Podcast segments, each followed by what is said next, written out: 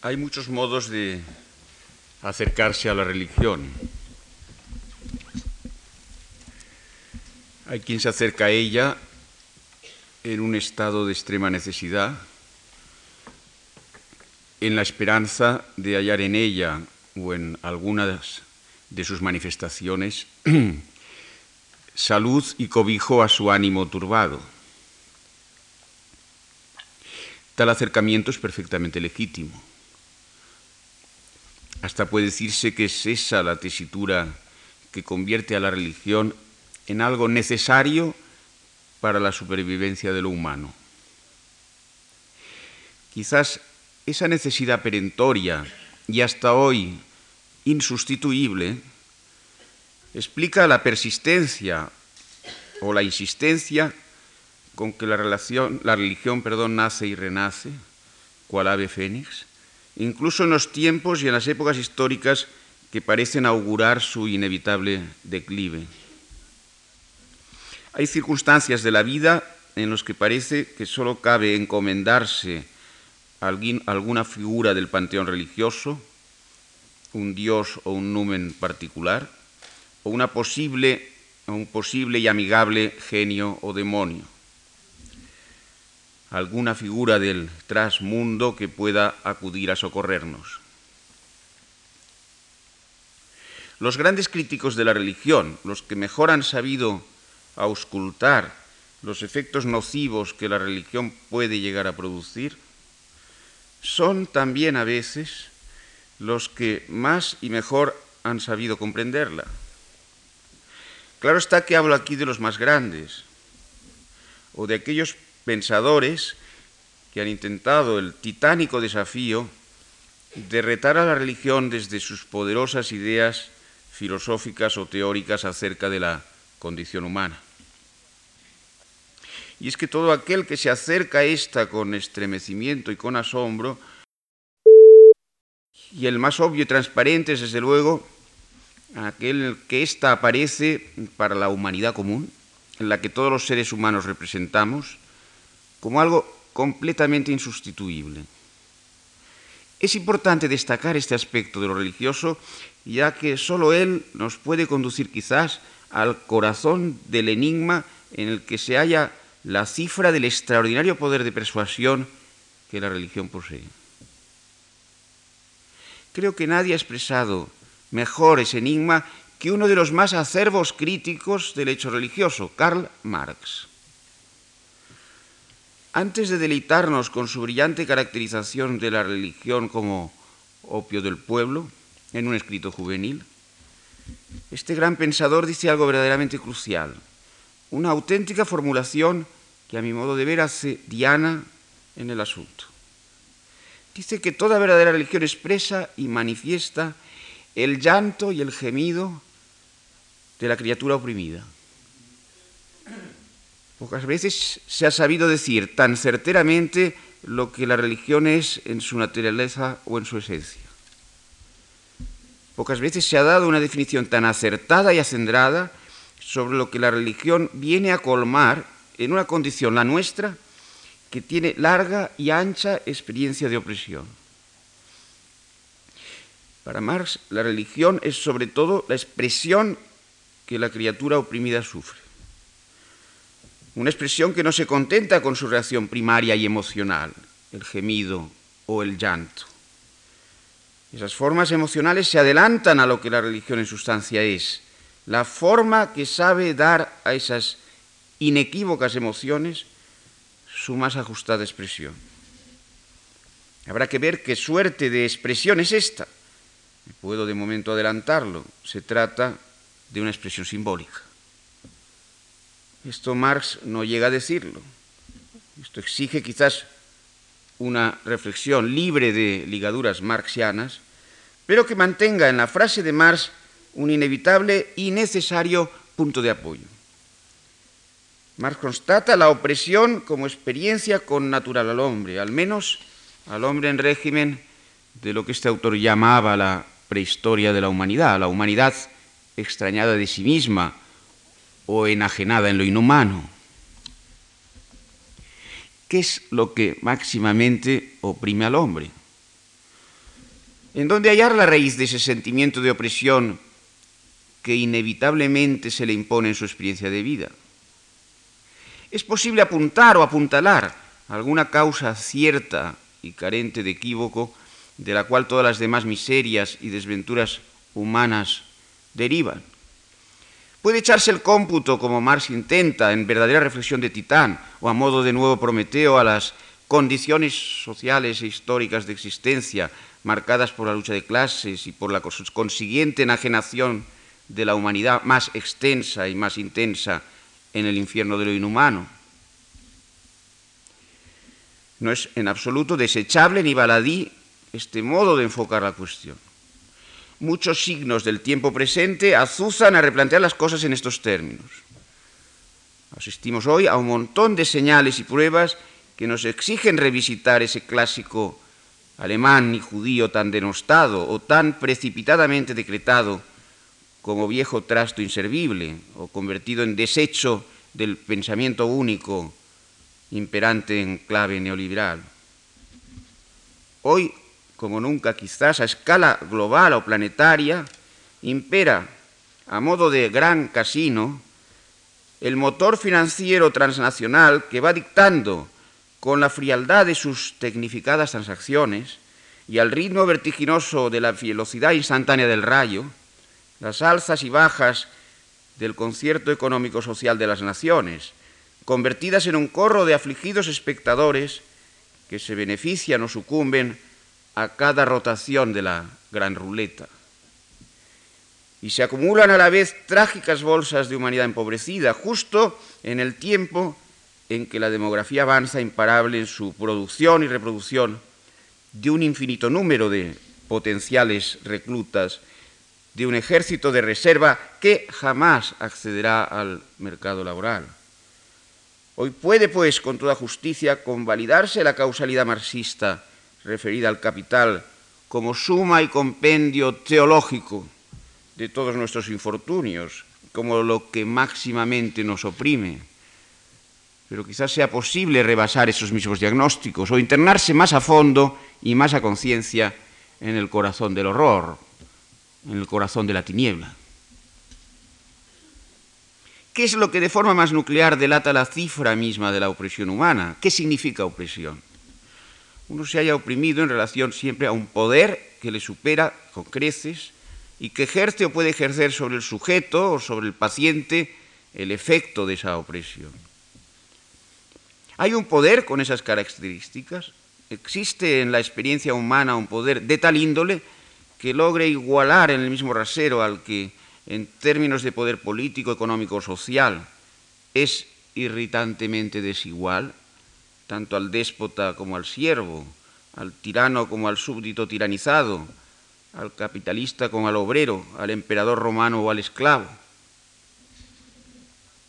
Algo de esto sabían los emperadores romanos que a pesar de ser divinizados o de mostrarse como la presencia misma de lo divino aquí en la tierra, circulaban en desfiles de triunfo escuchando detrás suyo, justo de aquel sirviente que sostenía su corona de laurel, el cruel recordatorio de su propia y mísera condición. Recuerda que eres hombre, recuerda que has de morir. Un texto de espiritualidad medieval que Heidegger recuerda en su gran texto sobre la muerte, ser y tiempo, señala que el hombre, hecho desde que nace, o por lo menos desde que tiene ya uso de razón y de palabra, ya está maduro para morir. Es la muerte quizá ese poder que nos oprime desde que nacemos, o que reconocemos como máximo poder desde que adquirimos con el lenguaje la capacidad de comprensión de esa raíz y fundamento de nuestra propia impotencia. Nos sentimos y sabemos oprimidos en razón de reconocer esa impotencia a un poder más grande. Un poder tan grande que jamás podemos ni podremos someter a nuestra precaria conveniencia. La muerte es la expresión de ese poder absoluto que, al menos desde nuestra experiencia terrena e intramundana, delata con nuestra impotencia la causa de nuestra experiencia de expresión.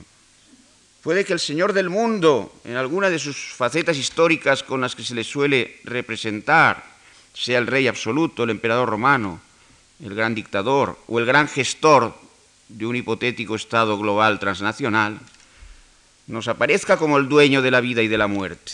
Más bien debe decirse que siempre su gestor, su secretario, su administrador, y que la muerte gobierna sobre él. Ella también se cierne sobre su cabeza. Nos oprime la muerte, su inminencia lejana, cercana, su fecha incierta, su inevitabilidad, su carácter fatal o necesario, imposible de soslayar, imposible de obviar o de olvidar. Vivíamos, vivimos quizás procurando que esa figura temible, espantosa, se halle lejos de nuestras inmediaciones, o que no circule con su proverbial guadaña y su rostro cadavérico, cubierto con una capucha de color negro, por nuestro vecindario. Procuramos organizar nuestra vida común, o cotidiana o profana, de espaldas a esa presencia icónica que Franz Schubert inmortalizó en aquel célebre lead titulado La muerte y la doncella, en el que, sin embargo, esa presencia esquiva aparecía con la más conmovedora voluntad de tornarse amigable y benefactor. A veces la muerte aparece así. Es incluso ansiada o deseada. A veces en circunstancias de extremo infortunio o de negros presagios y augurios o ante la proximidad de las plagas apocalípticas que acompañan la aventura de vida, la enfermedad, las epidemias, las guerras, justo cuando más estrechamente nos cercan hasta oprimirnos por su cercanía en nosotros mismos, en las personas queridas de nuestro entorno, a veces, digo, se quiere y desea abrazarse con esa figura hirsuta, generalmente horrenda y nada amada. No es la muerte un reclamo unívoco, ni suscita en nosotros un sentimiento de una sola dirección. Deseamos, queremos la buena muerte. Muchas religiones se limitan cautamente a prometer o a augurar esa esperanza. Deseamos ardientemente evitar una muerte aciaga, coronación de un tiempo largo de sufrimientos inhumanos, sean físicos o morales, o las dos cosas a la vez. En cualquier caso, la muerte es una realidad y una efectividad opresora y opresiva. Delata nuestro no poder, revela nuestra extrema indigencia e impotencia se manifiesta ante nosotros como algo lejano, cercano, o que se va aproximando a medida que avanzamos en nuestra aventura de vida, como un poder superior con capacidad plena para doblegarnos y obligarnos, o para someternos a su dominio y al pleno ejercicio de ese dominio. Somos humanos porque somos y nos sabemos mortales, y ese sabernos mortales constituye la comprensión fehaciente de que nuestro poder choca y se estrella con un límite limitante, la muerte, que no está en nuestras manos revocar, abolir, ni siquiera mitigar o moderar. Quizás la muerte sea lo que nos hace humanos, o la que nos constituye en seres humanos. Se dice que la inteligencia constituye nuestro patrimonio, un capital que, por cierto, no se haya equitativamente distribuido. Uno de los grandes enigmas de la condición humana se halla precisamente en esa capacidad de entendimiento y comprensión que la caracteriza. ¿Qué es lo que hace que este habitante del mundo disponga, como uno de sus más preciados dones, de la capacidad de intelección y conocimiento en relación a sí mismo y a cuanto le rodea. Una capacidad únicamente confrontada a una constante propensión a contradecirla a cada paso a través de hierros, obcecaciones y obnubilaciones de esa su misma facultad tan primorosa. No pregunto por el origen biológico o evolutivo de ese tesoro humano, tesoro humano que puede ser desde luego también un regalo envenenado. Pregunto por la razón de ser en términos filosóficos de esa facultad. Creo desde hacía tiempo que en este punto la muerte viene en nuestro auxilio. Creo que la comprensión de nuestra condición mortal constituye quizás el paradigma, el modelo o el patrón de toda posible comprensión de nosotros mismos, de nuestros prójimos y lejanos y del mundo en general. creo que somos inteligentes porque nos sabemos mortales, o llegamos a sabernos mortales. O que es la conciencia, primero oscura, luego más y mejor clarificada, de esa condición mortal, lo que provoca en nosotros el salto a la condición inteligente que nos determina y define como humanos. O que salimos del entumecimiento vegetal y de la semiconciencia animal en virtud de esa provocación que constituye la conciencia de la muerte. La muerte está ahí para asistirnos y provocarnos, como en el bello Lied de Schubert. Está ahí con la mano tendida, como ante la joven doncella, despertándonos de nuestra pura condición de especie animal y elevándonos o rebajándonos quizás a la condición humana. Y eso sucede porque la presencia de la muerte despierta nuestra conciencia, la convierte en conciencia inteligente o en conciencia capaz de comprensión e intelección. Tenemos de pronto una certidumbre, un patrón general para toda certeza y exactitud. Tenemos de súbito la seguridad de que vamos pronto o tarde a morir. Esa es quizá la única gran certidumbre. Es el modelo de todo ideal de certeza, evidencia y exactitud. Las matemáticas no hacen sino desplegar ese ideal. Las matemáticas son ciencias exactas gracias a que se nos ha descubierto, a través de la conciencia de la muerte, el modelo mismo de toda certeza, evidencia y exactitud. Este aspecto de la cuestión no suele ser tenido en cuenta en las consideraciones filosóficas sobre las matemáticas o sobre cualquier ideal de ciencia exacta, de matesis universales.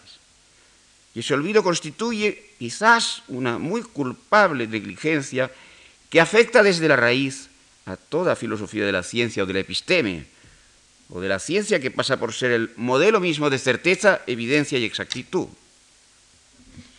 No habría matemáticas ni ciencia exacta en general sin esa verdadera idea platónica de evidencia y de exactitud que la muerte trae consigo, despertando así nuestra conciencia y haciéndola apta para la facultad intelectiva.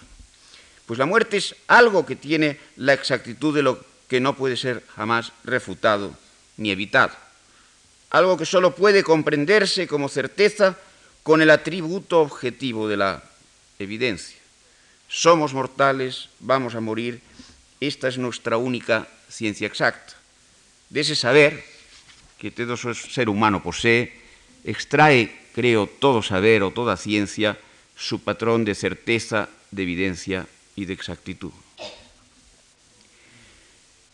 En un célebre coro, en su tragedia Antígona, Sófocles canta la omnímoda capacidad de ardides que el hombre tiene.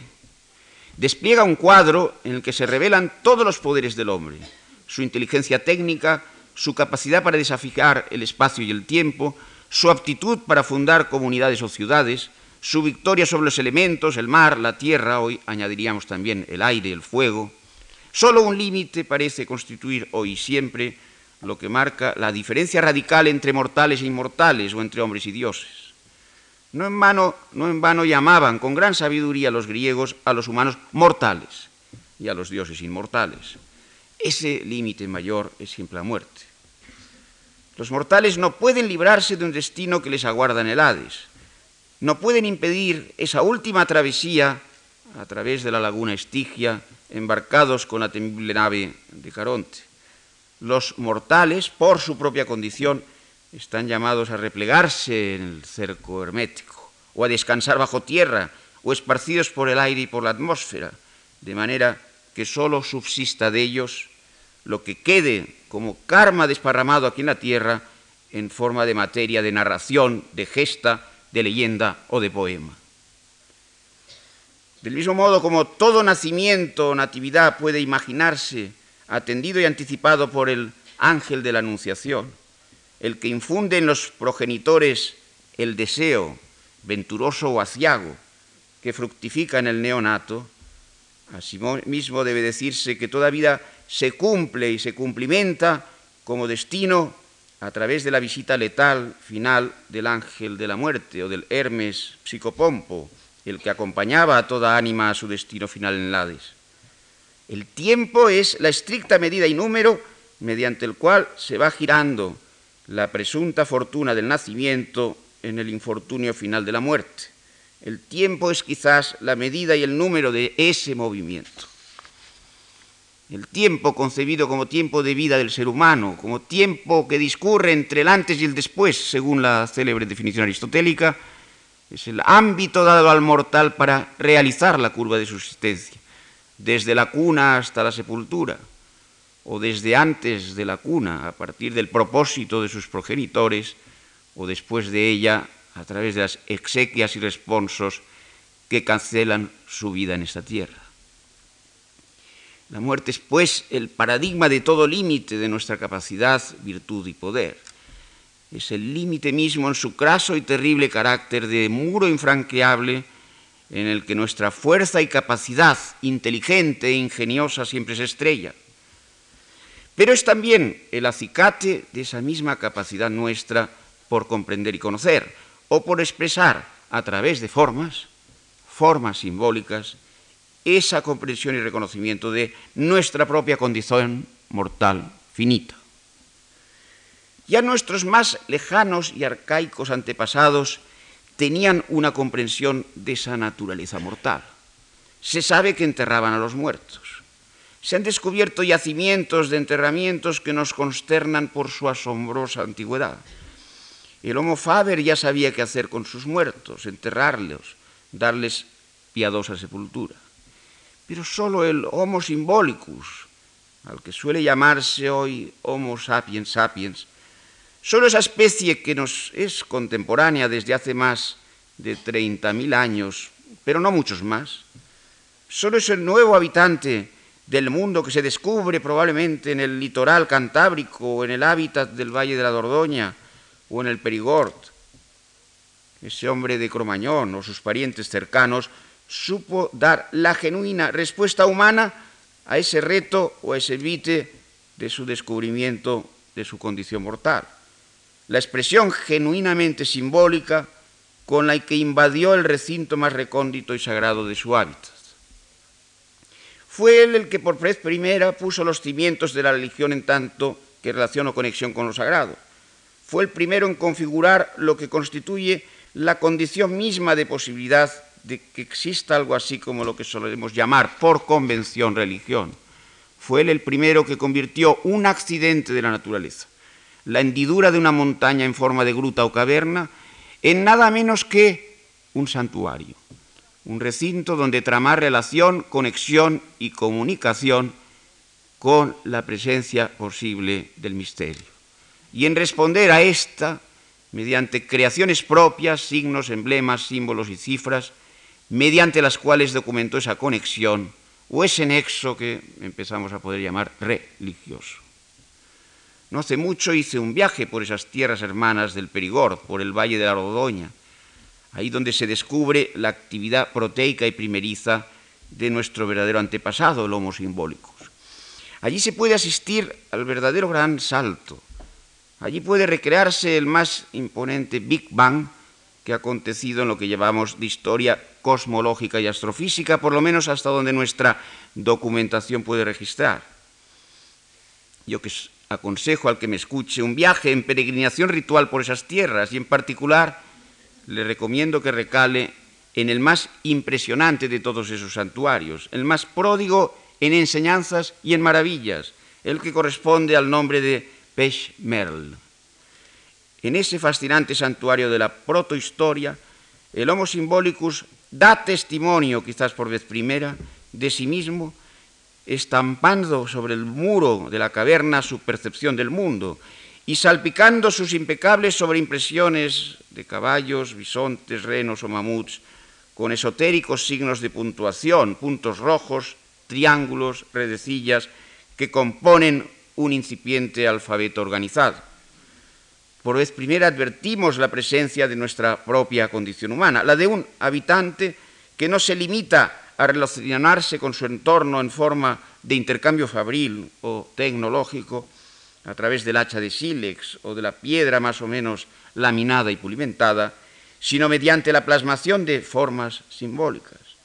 Y uno desearía poseer el diccionario o la enciclopedia que le permitiese el adecuado desciframiento de esas presencias misteriosas, una mano estampada sobre el muro, ribeteada de negro, unas formas semejantes a ubres mágicas rodeadas de círculos y de irisaciones de color rojo. Lo más fascinante, lo más misterioso de esa condición que somos, radica en el enigma de nuestra propia inteligencia, de una inteligencia sensible que es capaz de plasmarse, plasmarse en formas simbólicas, acudiendo a figuras arrancadas de la percepción natural, pero recurriéndolas de un halo de signos enigmáticos, jeroglíficos, que confieren a esas formas familiares el carácter de lo sagrado. Al poder de la muerte solo parece poder oponer el Homo symbolicus, a modo de contrapoder resistente, su inagotable capacidad simbólica y significante. En ello radica su poder, su magia. La magia es el arte de adquirir dominio sobre lo sacro. Magia significa poder. La palabra alemana Macht, tan propia del vocabulario de Nietzsche, procede del mismo campo semántico que la palabra magia. Lo mismo mögen, que significa poder, poder ser, un término muy característico del vocabulario de Heidegger. También procede de la misma fuente la palabra sánscrita maya. Un velo de maya o magia es lo que Shiva provoca a través de su célebre danza, mediante la cual, por efecto de encantamiento, crea o genera lo que podemos llamar el mundo. La magia constituye un poder creador, de ahí la expresión alemana magen, hacer, crear, que sin embargo engendra un velo de apariencias apolíneas en virtud de un acto de encantamiento, en virtud de esta suerte de maquinación. Se trata, por tanto, de un poder que provoca en el receptor un efecto de encantamiento. El mago era un poderoso artífice que adquiría dominio sobre aquello que gestionaba o administraba mediante la provocación sobre él de un efecto cauterizador y hechicero. La magia es la evidencia misma del poder que la inteligencia confiere al ser humano. Y ese poder, el único que puede contrarrestar la extrema impotencia e indigencia que sobre todo la muerte somete al ser humano, lo constituye el poder de expresión simbólica de que el Homo Symbolicus dispone. Por eso la magia, se, la voluntad por alcanzar mediante símbolos un poder sobre el misterio, sobre lo sagrado, que el hecho evidente de la muerte no hace sino cuestionar y poner siempre en cuarentena. Esa magia está siempre presente en la alborada de toda expresión religiosa también lo está, me atrevería a decir, en la raíz de toda verdadera expresión artística o poética. Bien, la religión, a mi modo de ver, es en relación a la magia su más entero desmentido. La religión nace y surge como una forma anticipada de inteligencia ilustrada que sabe poner límites a eso que Freud conceptuó como omnipotencia de las ideas, las que hacen creer a quien se halla bajo el imperio del pensar mágico que puede doblegarse ese poder mayor que la muerte introduce sobre la vida. La religión nace quizás justamente de la conciencia despierta y lúcida de que ese poder mayor, que sobre todo, sobre todo, no únicamente, pero sobre todo la muerte testimonia, no permite ser doblegado por ninguna incidencia expresiva por parte del ser humano. No hay símbolo capaz de enfrentarse a ella o de someterla a su dominio. La religión retoma el simbolismo y la capacidad de expresión del ser humano, pero para plasmar a través de toda suerte de gestos, ademanes y representaciones, esa impotencia del hombre ante los poderes superiores y sobre todo ante el máximo poder que es la muerte. La religión, en lugar de querer dominar lo sacro, se postra ante el misterio consternada el hombre religioso revela en sus ademanes de adoración, de súplica, de acción de gracias, de imprecación y de oración, o en las formas expresivas y simbólicas de esas actitudes, la completa y radical asunción de su extrema indigencia e impotencia ante esos poderes superiores. Y sin embargo, lo propio de la religión consiste en mantener viva la expectativa de que a través de ese cambio de estrategia ante lo sagrado sea posible, por la intercesión misma de las figuras que encarnan el universo del misterio, o de alguna de ellas que asume el carácter de una teofanía particular o de una presencia que acunde a, la demanda del testigo, sea posible, digo, lograr una victoria in extremis, liminar sobre esos poderes inmundos y en particular sobre el más temible de todos ellos, que es la muerte. Si la religión ha dado prueba de tal capacidad de pervivencia, es en razón de que sabe responder a alguna demanda que ella y sólo ella puede satisfacer. Algo que no le permite ser sustituida por ninguna suerte de sucedáneo sustituto.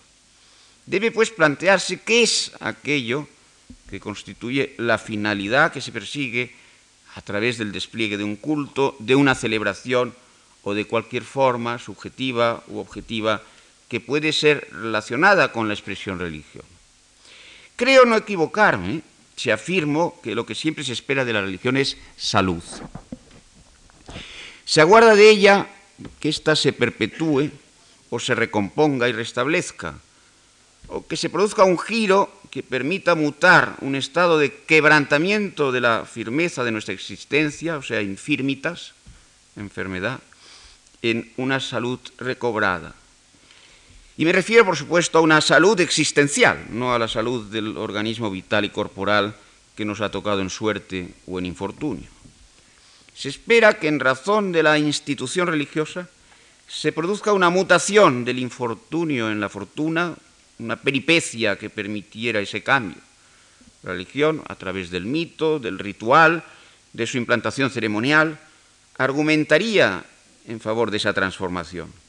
Se espera, pues, pues de la religión un don que mute el aciago infortunio en una vida sana, saludable y por ende afortunada. Cuando ya todas las instancias intramundanas han perdido solvencia o capacidad resolutiva, sean las técnicas, las prácticas, guiadas por las éticas del caso, entonces solo parece subsistir como recurso limítrofe la religión. Esta promete desde el límite un mensaje de salud. Solo que el recurso del cual dispone para cumplir tal promesa es de una naturaleza muy peculiar. A mi modo de ver, ese recurso es simbólico. Y eso significa que la religión consigue proporcionar el don de la salud siempre de una manera indirecta y analógica, a través de un complejo entramado de figuras simbólicas, o sea, metáforas, metonimias, etc. Lo peculiar de la religión consiste en que provoca y suscita en el que participa del ceremonial religioso un acto de confianza en la naturaleza existencial y por lo tanto real de lo que en esa trama simbólica se constituye. Eso quiere decirse que se ha de conceder crédito a lo que ya acontece de manera que se le atribuye este carácter existencial de la realidad, o lo que es lo mismo que pueda tener relevancia indudable en la propia existencia. Se atribuye esa realidad a lo que allí se relata y narra y se concede el crédito de lo verdadero a lo que a partir de esos relatos se argumenta y reflexiona. A ese credencial que se exige se le llama en ciertas religiones, en ciertas religiones, especialmente en las religiones del libro, fe. Si se me pregunta qué es la religión, en qué consiste esta, cuál es su naturaleza y su esencia, me atrevería a proponer la siguiente definición, bien simple y bien sencilla. Es una cita. Una cita en la que se augura, como en toda cita, un encuentro. La religión debe definirse, o podría definirse como la cita del hombre con lo sagrado, con el misterio. El acto propiamente religioso constituye esa cita entre una presencia sagrada que sale de su ocultación y el hombre que en calidad de testigo da testimonio de ella a través del culto con todos sus ingredientes de relato, narración, himno y poema, o de rito sacrificial o celebración festiva. Tal cita, evidentemente, presupone un determinado lugar en el que tal encuentro puede producirse, a saber, el templo, término que en su etimología griega significa recorte, demarcación, delimitación. Y el tiempo asignado, o la hora y el día, para que ese culto se produzca, el tiempo festivo. El sacrificio constituiría la materialización del pacto o de la alianza que entre los dramatis persone de la cita pudiera tramarse. Un pacto que queda sellado o simbolizado a través de un intercambio de dones o de presentes entre esa presencia sagrada y el testigo. Se entregan ofrendas susceptibles de destrucción y consumo, y se espera de esa entrega una efusión de gracias o de dones por parte de la presencia sagrada con la que se produce el acto sacrificial. Tenemos pues en ese acto, en el cual se relacionan o correlacionan la presencia sagrada y el testigo, acto de religación o enlace entre ambos, quizás todos los elementos que reconocemos como lo que hacen posible que haya tal cosa como religión.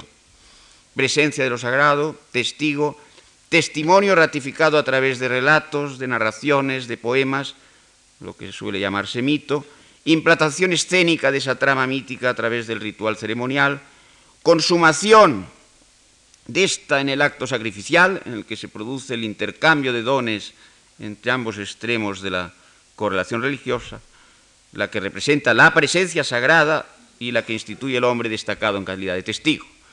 Todos estos elementos componen lo que en unidad podemos considerar la trama simbólica del acontecimiento religioso. El símbolo constituye una correlación en la cual se atestigua cierta alianza o pacto, en este caso entre la presencia sagrada y el testigo, o entre el hombre y lo sagrado. Cabe también que en dicha cita tenga lugar un desencuentro, o que en esa hora festiva venga un acontecer aciago, la sanción de la separación y del divorcio entre el hombre y lo sagrado. Cuando lo que ocurre es afortunado, cuando, no es una, cuando es una conjunción lo que sobreviene, entonces debe hablarse en rigor de acontecimiento simbólico. Símbolo significa la conjunción sim de dos piezas fragmentadas que pertenecen a una unidad originaria, una medalla o una moneda. Servían para sellar un pacto o una alianza entre dos grupos o personas. Cada uno de ellas disponía de una mitad. En ocasión de un reencuentro, lanzaban los fragmentos y advertían su posible conjunción. Arrojaban ambos fragmentos, balein, que significa lanzar, y se advertía entonces su encaje o su desencaje. Lo contrario al símbolo es diabolon, de donde la palabra diablo. Lo diabólico, diabólico indica el desencaje, la desaveniencia entre esas partes. Por eso el acto religioso puede dar lugar a esas formas contrarias, de encaje afortunado entre las expectativas y deseas del testigo con lo sagrado, o de desaveniencia infortunada. Puede, pues, dar lugar a un encuentro propiamente simbólico o bien a un desencuentro desafortunado, diabólico.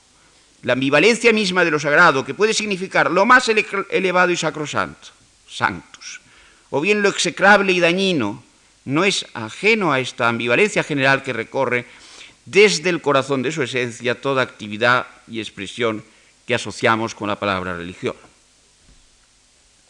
Bien, todas y cada una de las religiones en este sentido efectuarían su propia revelación simbólica. Cada una de ellas se convalidaría en esa revelación propia y específica que les corresponde manifestar. Una manifestación que siempre de naturaleza simbólica o diabólica y que por esa misma razón mantiene ese carácter siempre fragmentario que posee el símbolo y que se da cauce narrativo a través del relato, del mito, y que asimismo implanta ritualmente esa narración a través del ceremonial y del sacrificio. El símbolo, en este sentido, tiene múltiples recorridos posibles. El símbolo podríamos decir que es una unidad de concentración de sentido que requiere ser explicitado mediante narración y relato, a la vez que a través de la implantación ceremonial y ritual. El símbolo se da un lugar en el templo y se concede un tiempo ajustado en la fiesta. A través de esa disposición del lugar y de la hora, produce lo más propio y específico de la religión, la cita en la que se provoca el encuentro entre el hombre y lo sagrado, o entre cierta presencia sagrada que sale de su ocultación y el hombre elevado a la condición de testigo. Todas las religiones poseen si nos sabemos acercar a ellas en búsqueda de las enseñanzas que atesoran, encerradas en la revelación simbólica que les es propia, su específica verdad, su específico modo de desocultar lo sagrado. Su singularidad, su diferencia, su particular descubrimiento de los misterios, un descubrimiento siempre parcial, siempre fragmentario. Esas revelaciones constituyen esa verdad que a cada una de ellas corresponde. Esa verdad, sin embargo, no se halla despojada de recubrimiento simbólico, de ese recubrimiento simbólico que es característico de toda manifestación religiosa. No es una verdad tal que pueda exponerse en su trama de categorías y conceptos como son los propios de una razón filosófica. La verdad simbólica es siempre, como recordaba Kant, indirecta y analógica. Usa como formas propias aquellas en que el simbolismo se despliega, la metáfora, la metonimia y en general las figuras propias del repertorio retórico. Por eso a través de esas categorías retórico-simbólicas hallamos casi siempre el mejor modo de acceder a esa indirecta verdad que toda genuina religión expresa y que justifica a dicha religión más allá de la inmensa ganga de error y de prejuicio que siempre arrastra como una pesada losa. Y en este sentido son muchas las actitudes que pueden darse ante el hecho religioso. Se hay ante todo la que más comúnmente asociamos con la palabra religión, la del fiel o catecúmeno que asume los principios que rigen una determinada comunidad de creencia, o que concede crédito, por lo general de modo exclusivo, a los contenidos y las formas propias de una determinada religión. Pero cabe una actitud diferente, la de quien se acerca a la religión, sobre todo por las enseñanzas que puede darle, sin que esa aproximación signifique ninguna profesión de fe o creencia en los principios de tal o cual religión. Y eso puede hacerse tanto desde el más radical y desnudo agnosticismo, como también desde una actitud religiosa que, sin embargo, no quiere asumir tal o cual forma particular o positiva de religión como aquella en la que da cauce a su ethos, a su ethos religioso. A mí, personalmente, me importa la religión en este segundo sentido. Y por lo mismo me interesa acercarme a la religión esperando hallar en ella, en su múltiple modo de manifestarse, aquellas enseñanzas que pueden ser elaboradas sin desdoro también por la reflexión filosófica, o que constituyendo el núcleo de revelación de cada religión particular, pueden dar pie a una elaboración propia en el ámbito de nuestra conciencia racional o ilustrada. En cada gran religión tengo para mí que algo existencial se revela, algo relevante y necesario para el reconocimiento de los grandes misterios que circundan la vida humana y que hacen de esta un enigma difícil de leer y sobre todo de descifrar. La religión da a veces con la cifra simbólica que convenientemente elaborada y apoyada por una reflexión filosófica exigente podría actuar como llave, como clave, como clave hermenéutica para penetrar, aunque sea de modo siempre precario y fragmentario, a esos misterios. Pues esa revelación, como he dicho, es simbólica, lo cual significa que hace referencia a grandes ideas que nos azuzan a modo de enigmas sobre nuestra esencia y existencia, pero que solo son expuestas de forma indirecta y analógica. Así definió Kant la actividad simbólica, como una forma de exposición indirecta, analógica, de las ideas que la inteligencia se forma, ideas sobre nuestra condición, sobre el mundo en general, sobre el principio que rige y gobierna el mundo, o la falta de principio. Ideas en relación a las cuales nuestra inteligencia no tiene método de acceso por la vía del conocimiento científico, no son demostrables los contenidos de esas ideas, pero que debe pensarlas, ya que se le imponen con el apremio de lo que resulta imprescindible para nuestra propia supervivencia.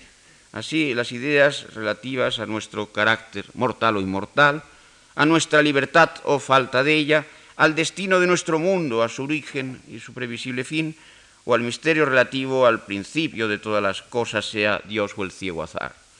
Los símbolos dan cauce positivo y expresivo a esas grandes ideas, pero lo hacen de forma siempre indirecta, siempre simbólica. Cada religión constituye en este sentido, a mi modo de ver, una revelación simbólica mediante la cual, de ese modo indirecto y analógico, se intenta dar respuesta a los grandes interrogantes que esas ideas nos plantean. Ante la urgencia de una inteligencia racional que solo puede formular esas preguntas sin conseguir responderlas, de dónde venimos, a dónde vamos, qué sentido tiene esta vida nuestra, qué o quién garantiza ese sentido, la religión acierta a aventurar respuestas, pero solo mediante expedientes simbólicos.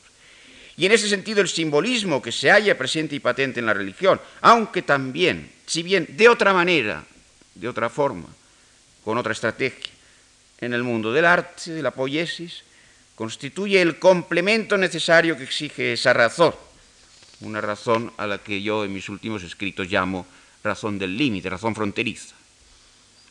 En sentido, toda gran religión es siempre un fragmento, un fragmento de la totalidad. Eh, los antiguos gritaban consternados, el gran pan ha muerto, y los modernos, en boca de Nietzsche, remedaron el grito en términos de Dios ha muerto. Pero esa muerte no es un acontecimiento reciente de la modernidad crepuscular, sino el acto quizás inaugural mismo de la condición humana. Y de su ingreso en el espacio simbólico. Ha muerto el gran Dios o el gran todo. Y en virtud de esa defunción se ha instaurado con el régimen de la muerte la siempre abierta posibilidad de restaurar y resguardar algún fragmento de esa inaccesible verdad de chañicos. Y cada religión recaba su razón de ser en ese collage, podríamos decir, que se procura mediante la conjugación simbólica que intenta restituir el sentido ante el asedio general del general sin sentido. Toda religión es, pues, yo me atrevo a decir, fragmentaria. No existe ninguna religión verdadera. Pero las grandes religiones históricas, contemporáneas, son seguramente todas ellas verdaderas religiones. Solo que ninguna de ellas puede arrogarse el papel de aquella religión que realiza la esencia o el concepto mismo de lo que por tal quisiéramos reconocer. Ante el descrédito de lo religioso o de algunos aspectos de acercarse a él, algunos pensadores apologetas tienden a destacar esa religión que consideran verdadera, apartándola del género religión. Dicen que la religión que ellos acreditan como tal, sea el cristianismo occidental, sea el judaísmo, sea el budismo, no es tanto una religión cuanto una experiencia de vida. A mi modo de ver es un subterfugio que no puede amedrantarnos ante la convicción de que no hay privilegio alguno en el ámbito religioso. Cada fragmento de este archipiélago es necesario, pero ninguno puede ordenar los demás como escalones o gradas de lo que en él y solo en él se constituye como totalidad concreta. No hay tal cosa total, sino siempre parcialidad y fragmento. Si bien en ese carácter rebajado impreso en la misma noción simbólica que aquí he tratado de reflexionar, haya toda religión su verdadera oblación, su kenosis, para decirlo en términos cristianos, la prueba mediante la cual haya a través de, de, aquello que impide, de una lucidez que impide su enceguecimiento y su gibris, su auténtica medida, su verdad parcial pero insustituible y necesaria. Y en este sentido Todas tienen algo que revelar, algo específico que ellas y solo ellas nos pueden manifestar. Ninguna se solapa con las demás, ninguna absorbe o supera a las otras, si bien caben toda suerte de impostaciones sincréticas o de conjugaciones e injertos, pues toda religión, y esto el estudio de las religiones nos lo muestra en su historia, en la memoria que llega a nosotros, toda religión es por naturaleza siempre impura, se halla siempre, hoy como ayer y como antes que ayer, abierta a toda suerte de injerencias y contaminaciones. Hace varios años, con esto voy a acabar, escribí un libro titulado La Edad del Espíritu, que era una especie de gran relato en el cual iba hilvanando, según un criterio que se me antojaba racional, como una especie de novela del espíritu, las distintas y sucesivas revelaciones simbólicas en las cuales hace acto de aparición en el mundo este universo plural, múltiple y diversificado de las grandes religiones históricas, algunas de las cuales todavía siguen vigentes en nuestro presente contemporáneo. Se trataba de un relato filosófico, de una narración reflexionada según criterios que se me antojaban racionales, los propios de una razón fronteriza que en un texto recientemente publicado he intentado determinar. Trataba en la Edad del Espíritu de asignar a cada gran manifestación religioso-simbólica aquella verdad parcial, fragmentaria pero necesaria, que le compete dar a luz en forma de revelación. Mi idea era que esa revelación, que por lo general constituye aquella que toda religión intenta mostrar a la luz pública, pues como dicen los evangelios sinópticos, no es bueno que un celemín llamado a alumbrar la estancia permanezca escondido tapado. Eso no es algo unívoco, por tanto, que confluya en esto o en aquella religión reputada como religión verdadera, sino que se distribuye de manera plural y múltiple en muy diversos afluentes de un gran relato o de un gran río que se alimenta de esas revelaciones parciales. Mi intención era mostrar reflexiva y filosóficamente el trazado de ese relato, o los hitos y estancias principales que permiten ordenarlo en una propuesta de recorrido argumental. Y de este modo iba situando la emergencia de esas religiones desde la más antigua de todas, la presumible religión de la protohistoria, la que se plasma en el santuario de la caverna rupestre, hasta llegar a las grandes religiones de las primeras culturas urbanas, una vez inventada la escritura, en las civilizaciones de Egipto y Mesopotamia, para luego seguir diversificando la revelación en cuatro frentes elegidos correspondientes a otras tantas culturas de la antigüedad. La religión védica, con las reflexiones y disidencias que da lugar, ahí comparece el budismo en forma de cesura necesaria, la religión iraní reformada por Zaratustra, la religión hebrea, bíblica, que en el movimiento profético revela su propia cesura y crisis, y por último la religión poética de Grecia, con su épica y su teogonía, que haya en las primitivas especulaciones presocráticas su inicio reflexivo y en el escenario trágico su propio momento de quebrantamiento y cuestionamiento. El libro seguía luego avanzando hacia los grandes movimientos espirituales de naturaleza sincrética de la antigüedad tardía, con especial mención al simultáneo nacimiento del cristianismo incipiente y del gnosticismo, para internarse después en la Edad Media con la aparición del Islam y la constitución de las grandes comunidades del libro, la cristiana, occidental y oriental, la islámica y la judía. No, no es mi intención, desde luego, aquí, para concluir esta conferencia, recrear esa amplia investigación que me llevó bastantes años y que cuajó y cristalizó en ese libro mío. En ese relato iba mostrando los hitos de la revelación simbólica que, diversificada en las múltiples fundaciones religiosas van dando cauce expresivo a lo sagrado. Pero me importó evitar que una o algunas de ellas asumiera un papel preponderante. Si bien seguía una ruta en dirección a mis propias tradiciones religiosas y de pensamiento, hice un esfuerzo grande por no privilegiar la perspectiva abierta por religiones más cercanas a nuestra experiencia. En ese sentido, no di mayor relevancia, por ejemplo, al cristianismo que al islam, como tampoco en el ámbito de la antigüedad tardía, de la antigüedad, perdón, al judaísmo o a la religión griega que a las religiones orientales, las que proceden de la India o del ámbito iraní.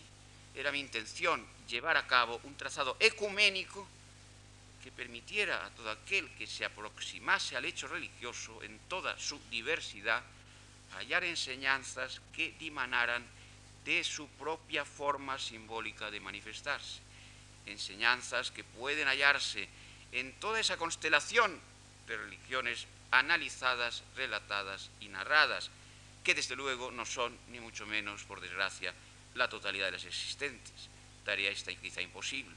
De ahí que finalmente, y a pesar del esfuerzo de amplitud que el libro revela, tiene poderosas lagunas, como son las religiones del Extremo Oriente, las religiones precolombinas y las religiones africanas sobre todo. Muchas gracias.